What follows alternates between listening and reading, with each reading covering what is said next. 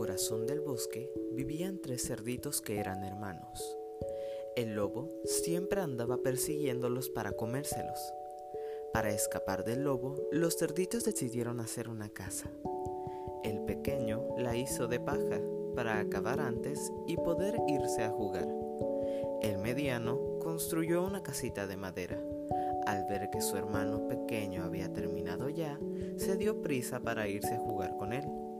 El mayor trabajaba en su casa de ladrillo. Ya verán lo que el lobo hace con sus casas, dijo a sus hermanos mientras estos se divertían. El lobo salió detrás del cerdito pequeño y él corrió hasta su casita de paja, pero el lobo sopló y sopló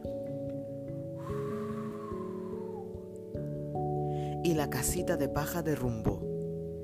El lobo persiguió también al cerdito por el bosque, que corrió a refugiarse en casa de su hermano mediano. Pero el lobo sopló y sopló y la casita de madera derribó.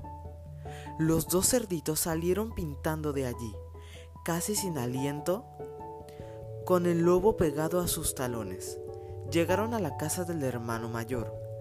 Los tres se metieron dentro y cerraron bien todas las ventanas y puertas. El lobo se puso a dar vueltas a la casa, buscando algún sitio por el que entrar. Con una escalera larguísima, trepó hasta el tejado para colarse por la chimenea, pero el cerdito mayor puso al fuego una olla con agua el lobo comilón decidió por el interior de la chimenea, pero cayó sobre el agua hirviendo y se quemó. Escapó de allí dando unos terribles aullidos ¡Au, au, au, au! que se oyeron en todo el bosque.